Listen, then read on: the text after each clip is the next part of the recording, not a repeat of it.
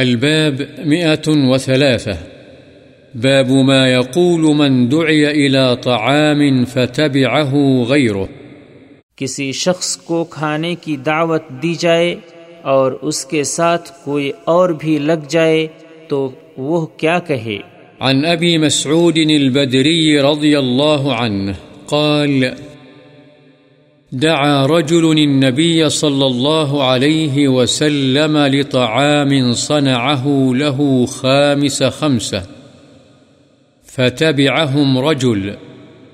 فلما بلغ الباب قال النبي صلى الله عليه وسلم، إن هذا تبعنا، فإن شئت أن تأذن له، وإن شئت رجع.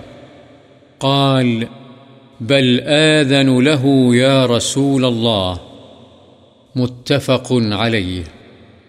حضرت ابو مسعود بدری رضی اللہ عنہ سے روایت ہے کہ ایک شخص نے رسول اللہ صلی اللہ علیہ وسلم کو کھانے کی دعوت دی، جو اس نے آپ کے لیے تیار کیا تھا۔ آپ پانچویں تھے یعنی مدعوین میں آپ کے علاوہ چار آدمی اور تھے۔ ان کے ساتھ ایک چھٹا آدمی اور شامل ہو گیا۔ جب آپ داعی کے دروازے پر پہنچے تو اس سے نبی صلی اللہ علیہ وسلم نے فرمایا، یہ شخص ہمارے ساتھ آ گیا ہے۔ اگر تم چاہو تو اسے اجازت دے دو اور اگر چاہو تو واپس چلا جائے۔